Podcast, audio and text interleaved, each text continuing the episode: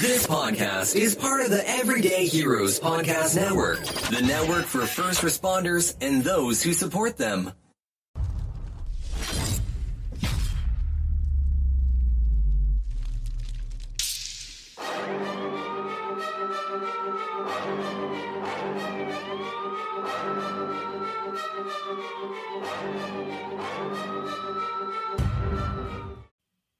Hey guys, welcome to the Hero Academy podcast, the place where you can celebrate and highlight our frontline heroes.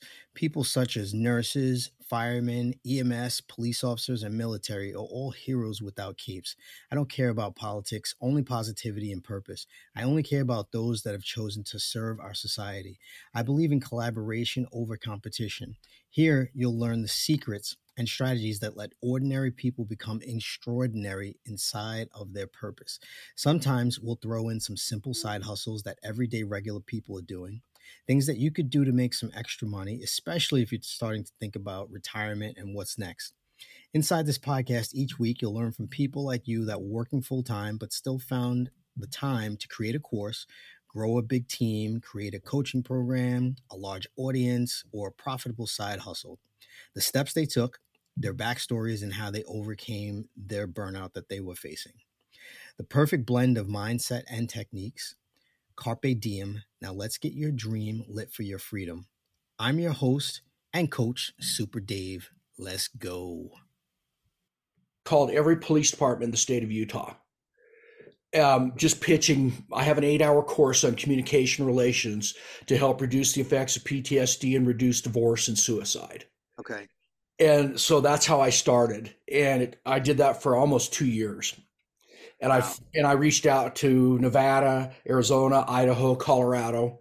All and the then you started you started uh, spreading out to drivable areas. Yeah, and anyway, so I got, I finally got uh, taught twice in November, once in December, four times in January, and then COVID hit in February right. and wiped me out. And I, I, got this agent. She got me booked at 17 places in seven states, and COVID wiped them all out.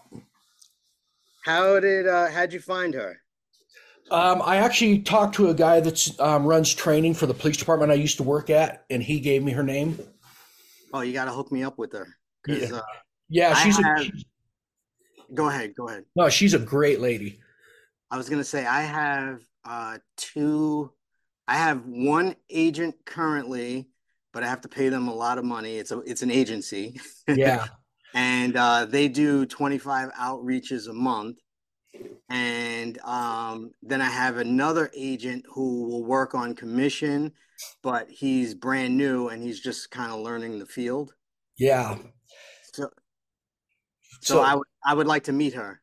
Uh, uh, yeah, I will get you. She she does a great job, and she's um, like I said, I'm I'm going to be in February or February second and twenty first in Illinois.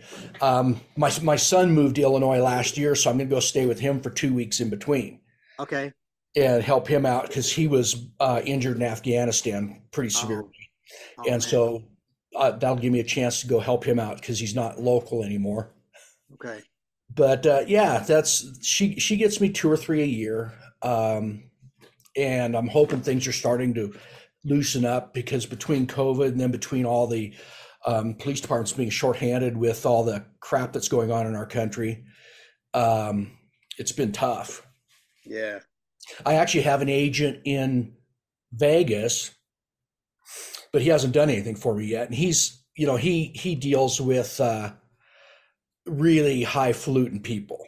Okay. You know, I was hoping maybe he could get me a couple of keynotes a year because that would fund my rest, the whole rest of my year. Right. But, um, you know, I'm still working on that one. uh, do you know exactly how many talks you've given? Did you did you ever add it up? Yeah. Um, I never really have. Probably on this subject, I've probably done this 20 or 30 times. It's um it's good to know the number so you can market the number. Okay. So you can use it in your marketing so you can say I've given this talk uh dozens of times and then after dozens it'll be hundreds of times and uh to X amount of audiences. So I, I've spoken to over a thousand people on this topic or you know thousands of people whatever the number is for you yeah. Um, yeah so i uh, i'm also speaking in march at a business show which is not my typical audience typically i speak to first responders yeah but i'm speaking at a business show which is a pretty big opportunity because uh, it's the biggest show that they they market it as the biggest show in in uh, in in business for the entire year. So that's in Miami, and I just bought my plane ticket before we hopped on. Nice. Yeah, I'm looking forward to that because uh, I'm in New York, and I like to get out of New York during the winter. I that's my plan to head south, but it never seems to happen. Instead of Arizona, I'm going to going to Illinois. Do you go to Arizona a lot? My dad lives down there. We love Phoenix and Sedona. We love yeah. It. I love Sedona. Yeah. yeah. And I have a lot of friends who are former Phoenix cops. Okay. Man, that is a wild town. Oh my it really, gosh. It really, it really is. It really is. But it's not. Um, it, it's such a mixture of you have you have people that have come up from through Mexico. Yeah. Then you have then you have your college crowd. And, and then, then, you got you your retirement crowd. You got your retirement crowd, and then you have your super wealthy crowd. So yeah. it is it is a wild. Oh, and then you got you can't forget the hippies. You got all the hippies. yep. Yeah, it's a it's a interesting mix. I actually go down there twice a year, or not twice a year, every other year. Um, I do a martial arts belt review down there every other year. What st- what style did you study? Uh, Shaolin Chuan Fa or Iron Fist. It's kung fu. I grew up on kung. Well, I love every martial art, right? Yeah preface that, but I grew up watching all of Bruce Lee's movies and and all of the uh, badly dubbed kung fu flicks. Yeah, and, and, and I was subscribed to Black Belt magazine, and so I grew up in the '80s when I was a kid. So I grew up in the '80s uh, just soaking up every martial art that I could, especially especially kung fu. Um, once I got onto the job, I knew that I wanted to train in something. So my first style was kempo. Yeah.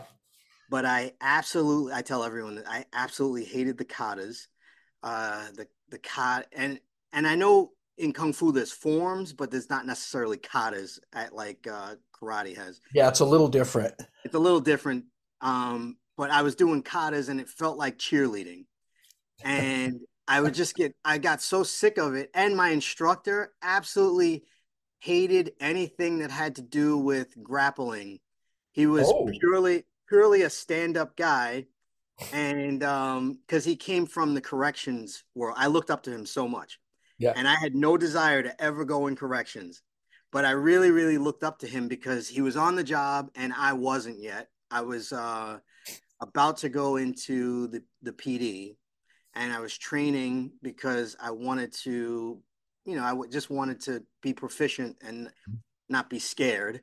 Yep. So, so uh, I trained that for almost like two and a half years. And um, anytime I brought up anything with the ground, like he just, he didn't believe in jujitsu at all. And I was a big fan of the UFC and uh, Royce Gracie. So when that happened in 1993, uh, I was already a huge fan of the UFC and and and Brazilian Jiu Jitsu. And I remember, I don't remember what year it was that I got turned on to the UFC because I know I've been a fan from the beginning, but I don't remember what year I caught wind yeah. of it because you remember it used to be on uh, VCR, VHS. Yeah. and you had to know somebody that had the tape, or you had to find it in Blockbuster when they had Blockbusters. yeah. um. So yeah, so I was a massive fan of martial arts my whole entire life, and um, my neighbor was a county wrestling champion, so I used to mess around with him all the time and um oh, and he was so he was so good at the takedowns and i remember i brought so make a long story short i stopped doing kempo and found a jiu-jitsu school And my first question to my instructor was, "Are there any katas in jujitsu?" Because I didn't know. and he's like, and he's like, "No, there's no katas." I'm like, "All right, sign me up." and I brought I brought my friend who uh, his head was swollen because he was a county champion, and he's like, "I'm a national champion." He uh, rolled with my instructor, and my instructor put him in a triangle choke in like less than 30 seconds. Like he just went to his back, wrapped his legs around his neck, and threw him into a triangle choke. And and he, and he had him tapping out. And I was like, oh yeah, this is my style. I love this. Yep. I'll tell um, you the best thing that any any cop can have had in their experience is wrestling. Yes. Because every fight, and I've been in a few, ended up on the ground. Every one of them. Yeah, you don't want it to go there. And nope. if you can and if you can dictate now I know from watching UFC and also from grappling myself that you don't want to be on the bottom. So you you should train to know how to take someone down or if they're falling on top of you, know how to do a lateral drop so that yeah. you can you can rotate and not land on the bottom and um or or be able to reverse the position really quickly if you need to. Um, was that style your whole life? Did you study that style? Just say it one more time what it was. Yeah, it's uh, Kung Shaolin Chuan Fire Iron Fist Kung Fu. Yeah, and and we actually did groundwork and stuff, so it was good. Um, in fact, I still I still do it. Um, you know, I'm probably the oldest student in there now. I um I still to this day I have to uh I have to retire and I need more time I, I want to learn dance. I want to learn how to dance like uh, like a young. Uh, I'm almost fifty, not quite yet, but I want to learn how to dance like uh, twenty year olds dancing style. You know, I want to go to class. I don't want to go to the little kid class because I'm yeah too embarrassed. But I want to learn how to dance, and I also want to learn Wing Chun. Wing Chun, yeah. since uh, since watching Ip Man, the movie, the, the Ip Man movies, uh, Wing Chun has always been my dream, but Iron Fist, any kind of kung fu, I, I just I love it. And uh, have you ever been to Asia? Not yet. I actually was supposed to go last year, and I ended up having not being able to go. Okay. Um, yeah, we were going to do the Philippines, Japan, the Philippines, Vietnam, and Cambodia, and then I ended up not going. So okay.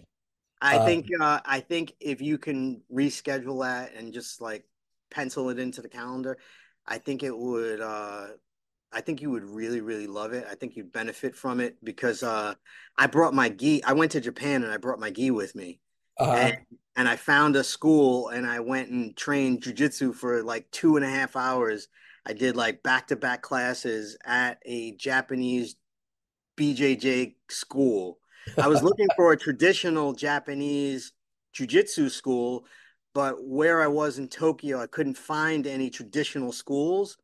And it's probably, I just didn't know how to search properly, but I couldn't find any traditional schools. So I went to a BJJ school and I, uh, I, I just loved it. But um, I don't train anymore because I had so many injuries. And yeah. I, I like going to the gym and I like, I like feeling whole and healthy.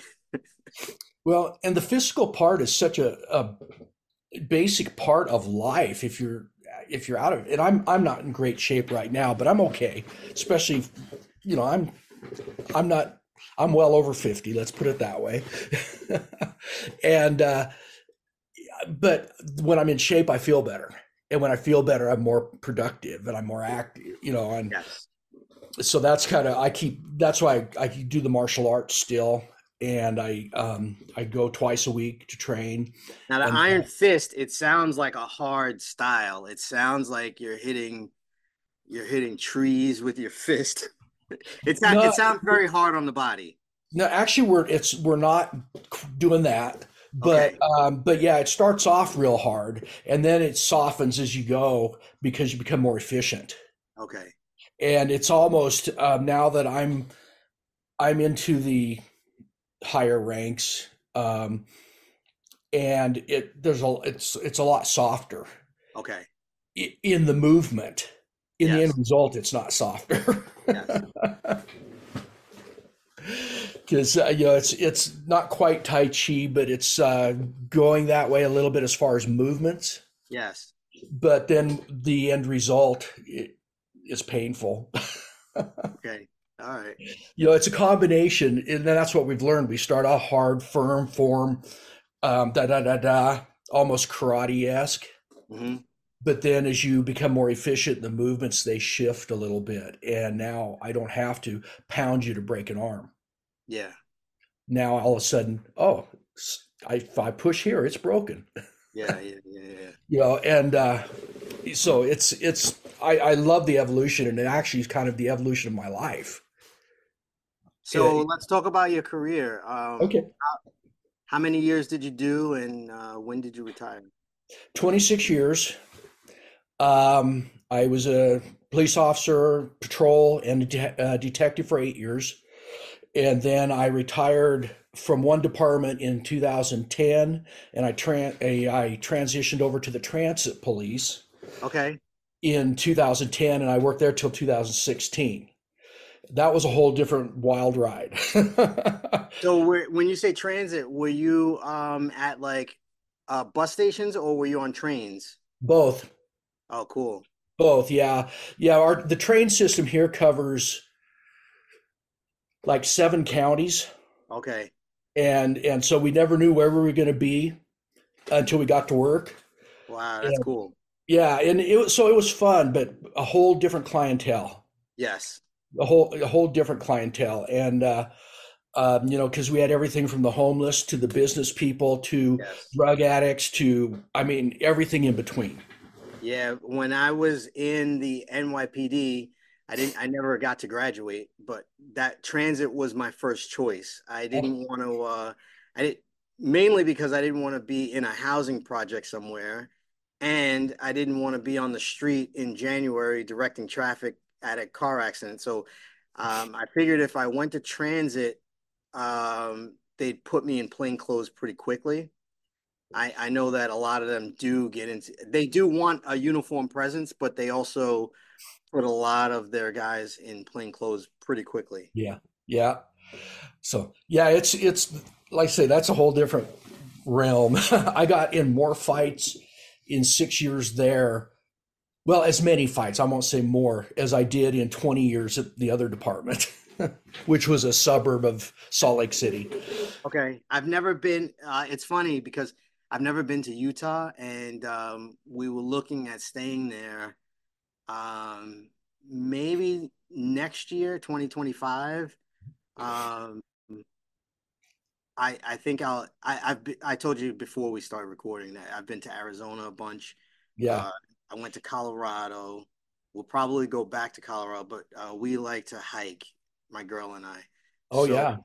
And I, I know that Utah has a lot of natural uh national parks, right? Yes, five. Yeah. Yeah, Utah's big for that. So um I'm not sure where my timeshare is. I I have a timeshare with Wyndham. So uh, they have a property somewhere. I have to check the book, but uh, somewhere in Utah there's a property, and uh, you'll have to tell us like what's the closest national parks. Like I know there's there's so many. They're easy to get to too.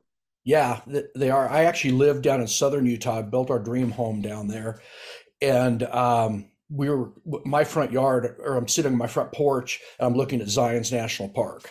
Uh, that's incredible. Which was beautiful. And I want to go there. So yeah, that's that's kind of a must do. Yes. Um, but it gets really crowded, so it depends on the time of the year you go. Okay. Um, I wouldn't go when there's snow on the ground. No, no, no, no. yeah, no, I definitely wouldn't do that. But um, I, I would think anytime from May to September, October, it's probably really busy, right? Uh, definitely June, July, and August are. May, n- not as much, but yeah. Um, and then it starts to slow down once school starts. So late September, October is not too bad. Okay. All right. So I'll probably shoot for May or September. I think September is like the most incredible weather. How cold does it get in Utah? Oh, in September, it's like, um, well, it depends. If you're Zion's, it's going to be in the 60s, maybe 70s, because you're on the Arizona border. Okay. Um, or if, but if you're up here, you're still in September, you're still in the 50s and 60s. Okay. Yeah, September, October, beautiful time of year. In fact, you might even be in the 70s here, um, Wow, up by Salt Lake. So yeah, that's it's still good weather. It doesn't get bad. It didn't cool down this year until um, end of November, and Okay. now, it's in, now it's in the 40s. Okay. So it's still doable. It's um the thing that we noticed about Arizona, and I imagine it's the same for, and it was the same for Colorado. They, you guys have these massive weather shifts. Like it could be 70 during the day and 35, 40 degrees at night. Yeah, that's what we're doing right now. It's you know it's 30 degrees at night, but in the daytime it's 45 degrees. Okay.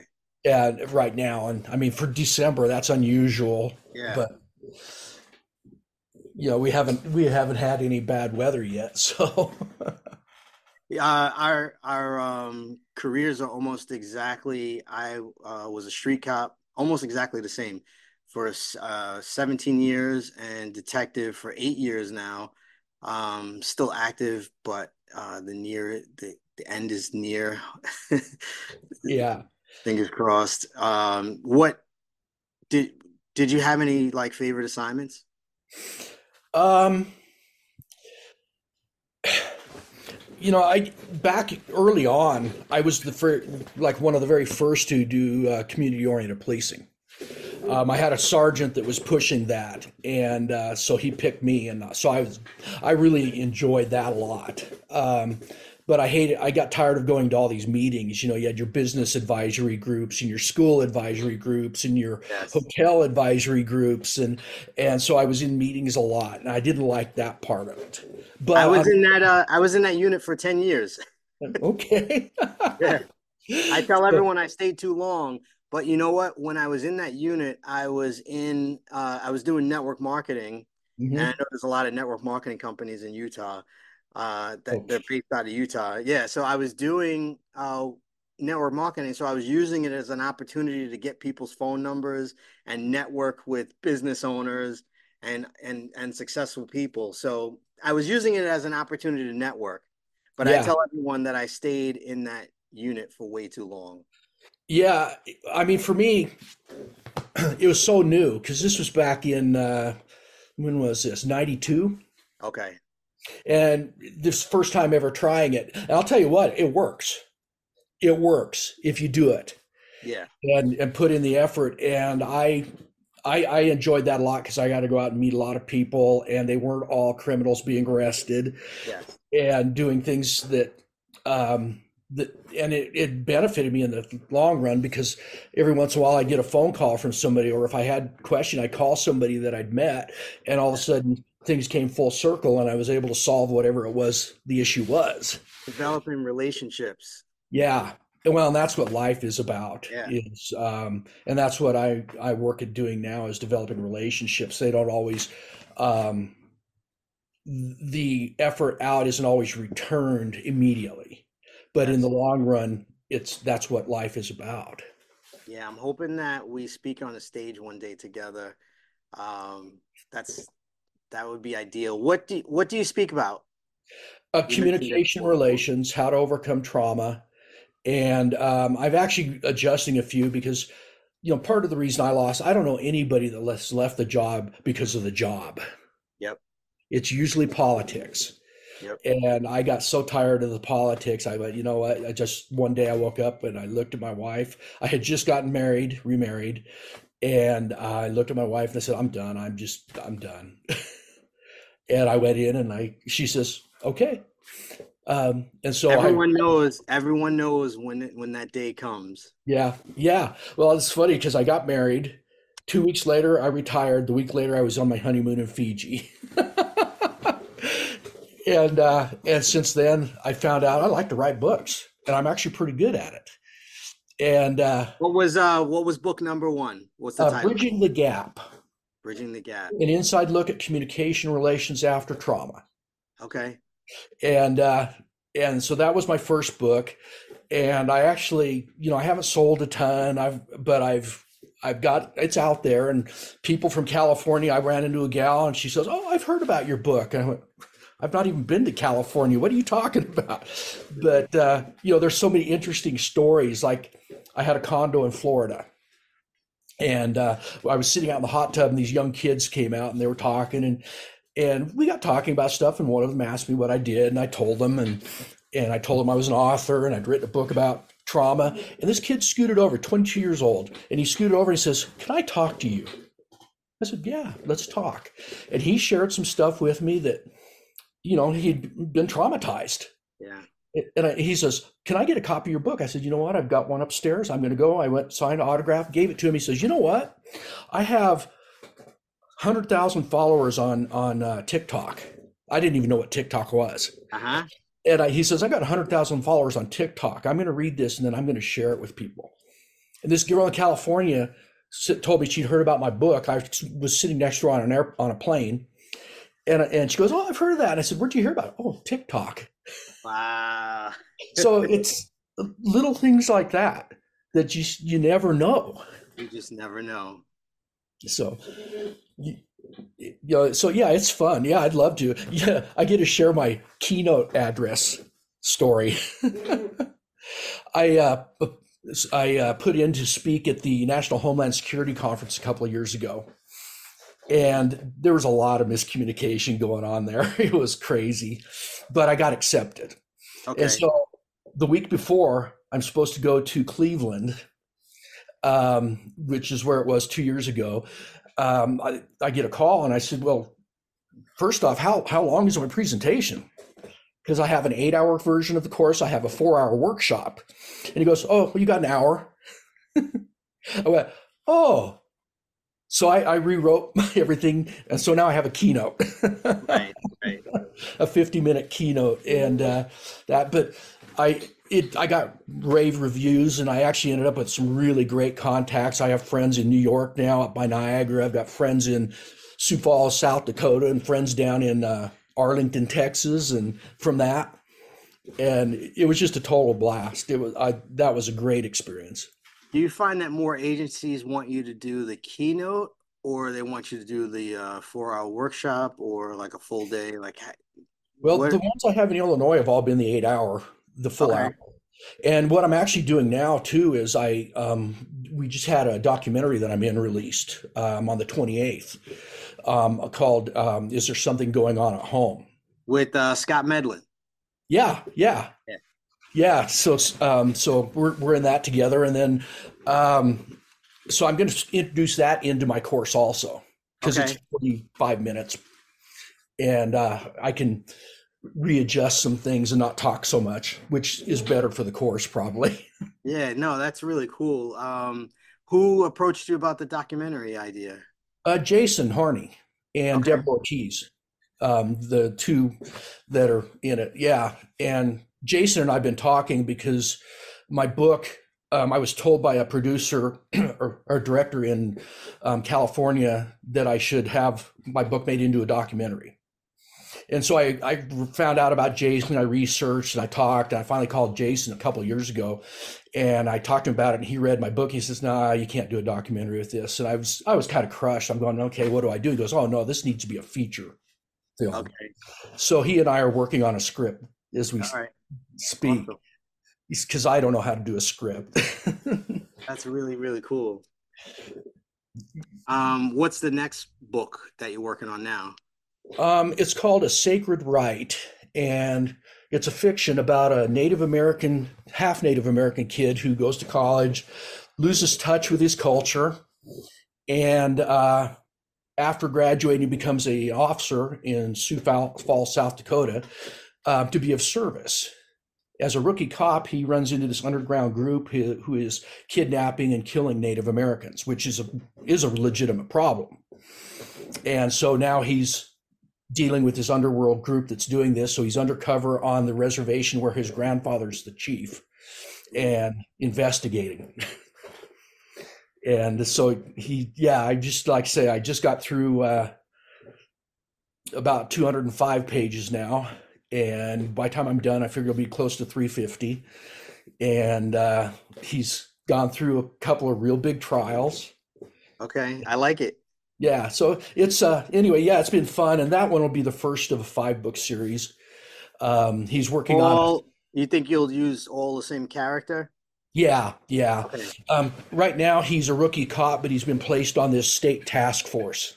Okay. To help solve this crime, and and uh, and he just kind of stumbled onto it. Well, you know, he stumbled onto it because there was a credit card that was used at a hotel in his area. Okay. It didn't belong to the guy who used it. And as he tracked it back, found out it was a Native American guy from back east, um, one of the tribes in New Jersey that had gone missing. I and like that's how he stumbled in. Yeah, I like it. So now he's, you know, tying. Yeah. Anyway, so he's getting back in touch with his culture and is going through some of the rituals that he had not gone through. And the big one's coming up. What's the biggest challenge that you find with uh, sitting down and write? ha, have you read the book The War of Art by Steven Pressfield? No, I have not. Uh, it's a very famous book. Joe Rogan talks about it all the time. Um, it, it's about oh. creators, oh. writers.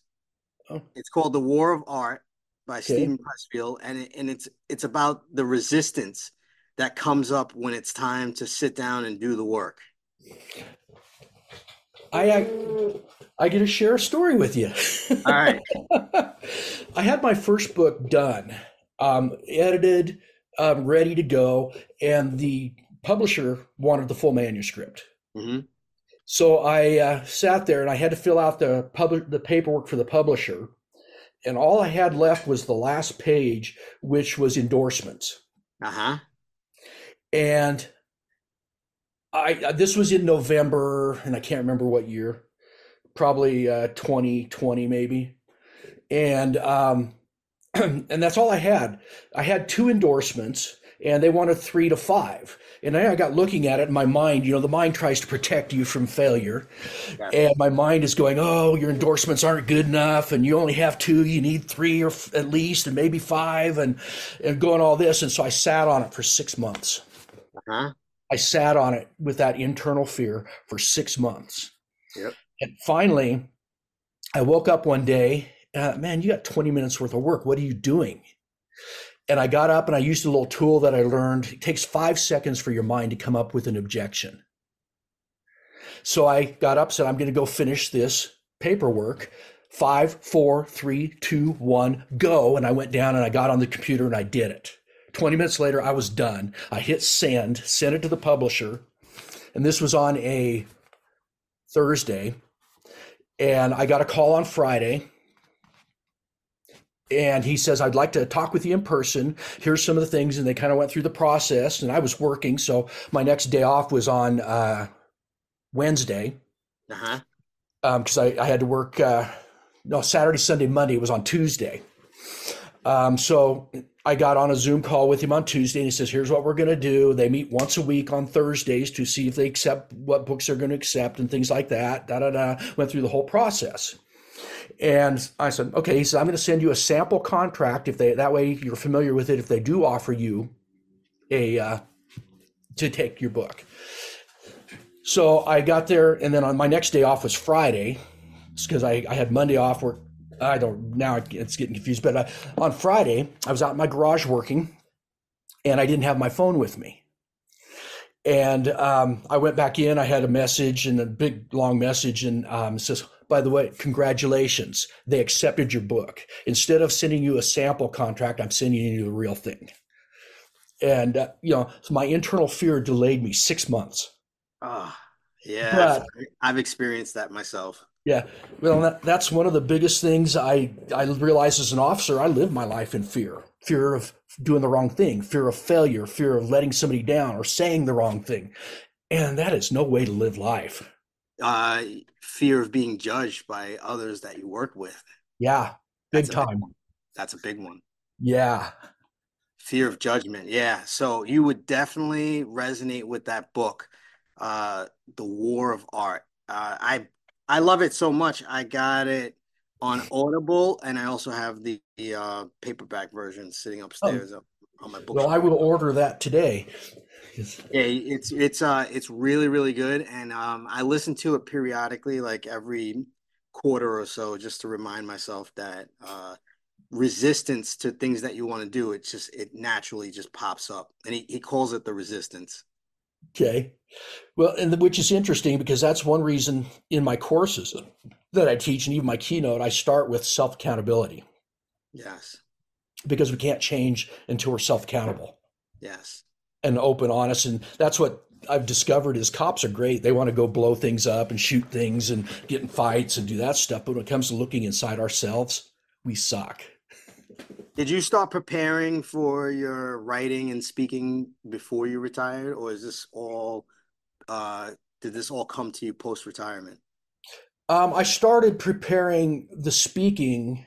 Um, actually, when I wrote my program, it was kind of funny. I was talking to a, um, I, I reti- actually is post retirement now, um, because I got married and then I, no, that was before I got married because I was still living at, I lived at my cabin by myself for three years. And that's where a lot of this started. Um, after I was, got divorced and I had to mend myself because I realized I was kind of screwed up. Um, you know, I, I, uh, had PTSD and I, I didn't talk about anything. Big mistake. Yep. And and that's why communication is so near and dear to my heart. But while I was up there, I went through some trainings, I went through some things to help me out, and I got to take a hard look at myself. I was sitting there one morning. I woke up at six o'clock, a day off. I was 57 miles from work, so I got up early to go to work. But to this day, it was my day off. I woke up at six o'clock and man, I just had information coming into my head. And I rolled over, grabbed a notebook, and I wrote for four hours. I didn't even know what I wrote. That's amazing. And then I talked to my friend who's a counselor, and I'd been talking to her about this class that I wanted to do because I wanted to keep other people from doing the same stupid stuff I did. And she looked at me and she goes, You're 60% done. Now finish it after I had to struggle. I couldn't even read the writing. It was writing so fast I could barely read it. But as I read through it to her, she said, There you go, there's your program. and so I truly believe in inspiration. Yes. And I truly know there's some situations where I could have been hurt really, really bad and somebody saved my tail. You had a you had a guardian. Yeah and uh, or somebody or something, um, you know. And I so I know there is a God, whether you want to call him Allah, Buddha, God, or whatever. It doesn't matter to me because I know that there's there's things out there. Glen, Glen, how um how can people find you if they want to like look you up or they want to get one of your books? Is, is, do you have a pen name or is it under your name? It's under my name, and the book's Bridging the Gap. You have to put both in because on Amazon there's a ton of Bridging the Gaps. Yes. And uh, let me grab something here.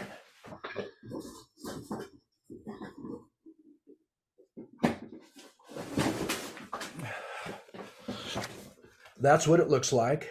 Bridging the Gap. Okay.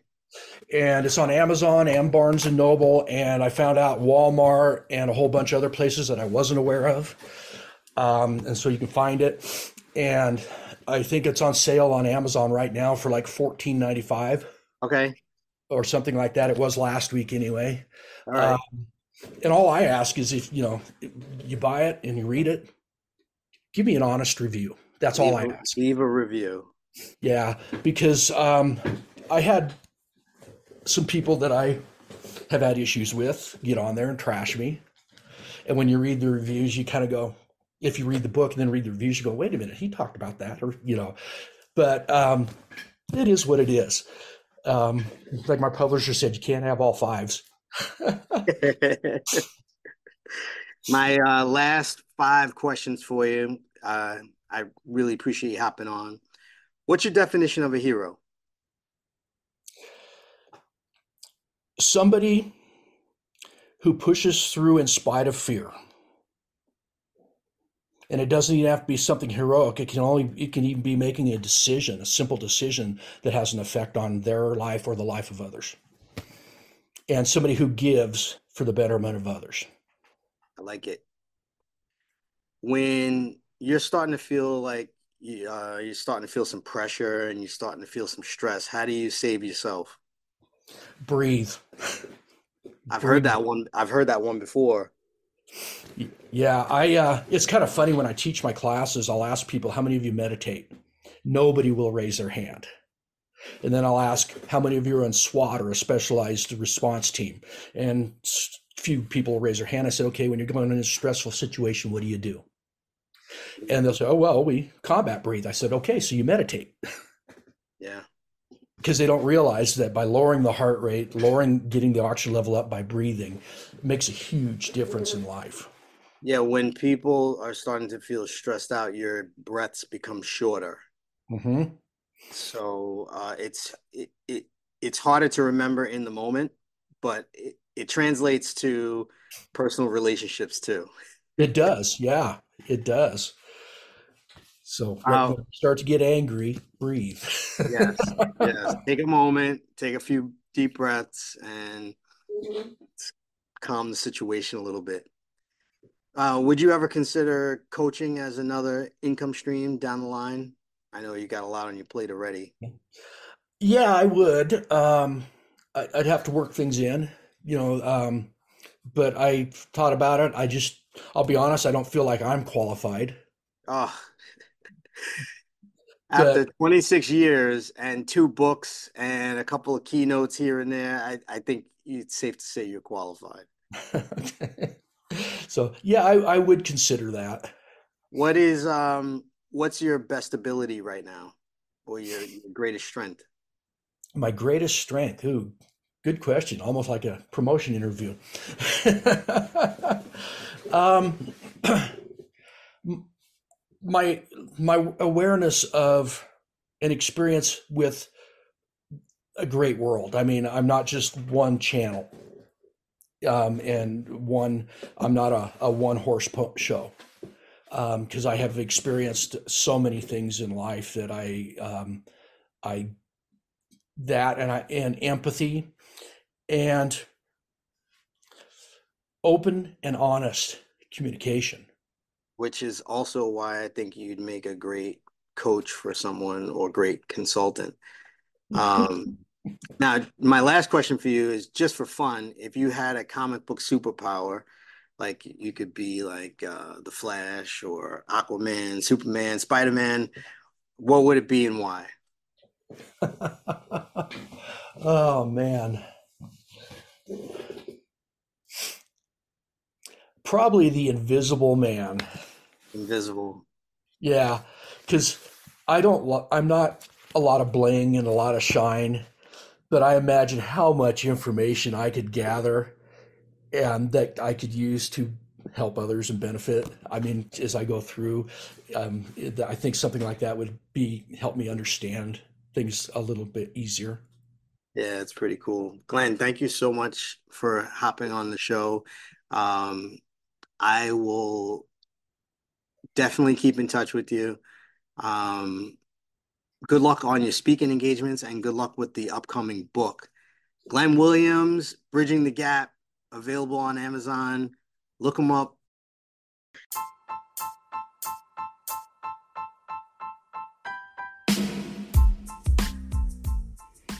All right, all right, family. I hope you enjoyed this episode. Everyone I interview, I've chosen for you guys because of their story, and I hope that you get some value every single time. If you did get value or just just simply enjoyed the episode, please share the episode with someone that you know. If you know of a guest, a frontline hero that has an amazing story, something uplifting or a positive message, hit me up in the contact form of www.davidleith.com or DM me at Instagram at davidleith, the number one. Subscribe to the show because I have some really phenomenal guests coming up in the next few weeks that you definitely don't want to miss. All right, one.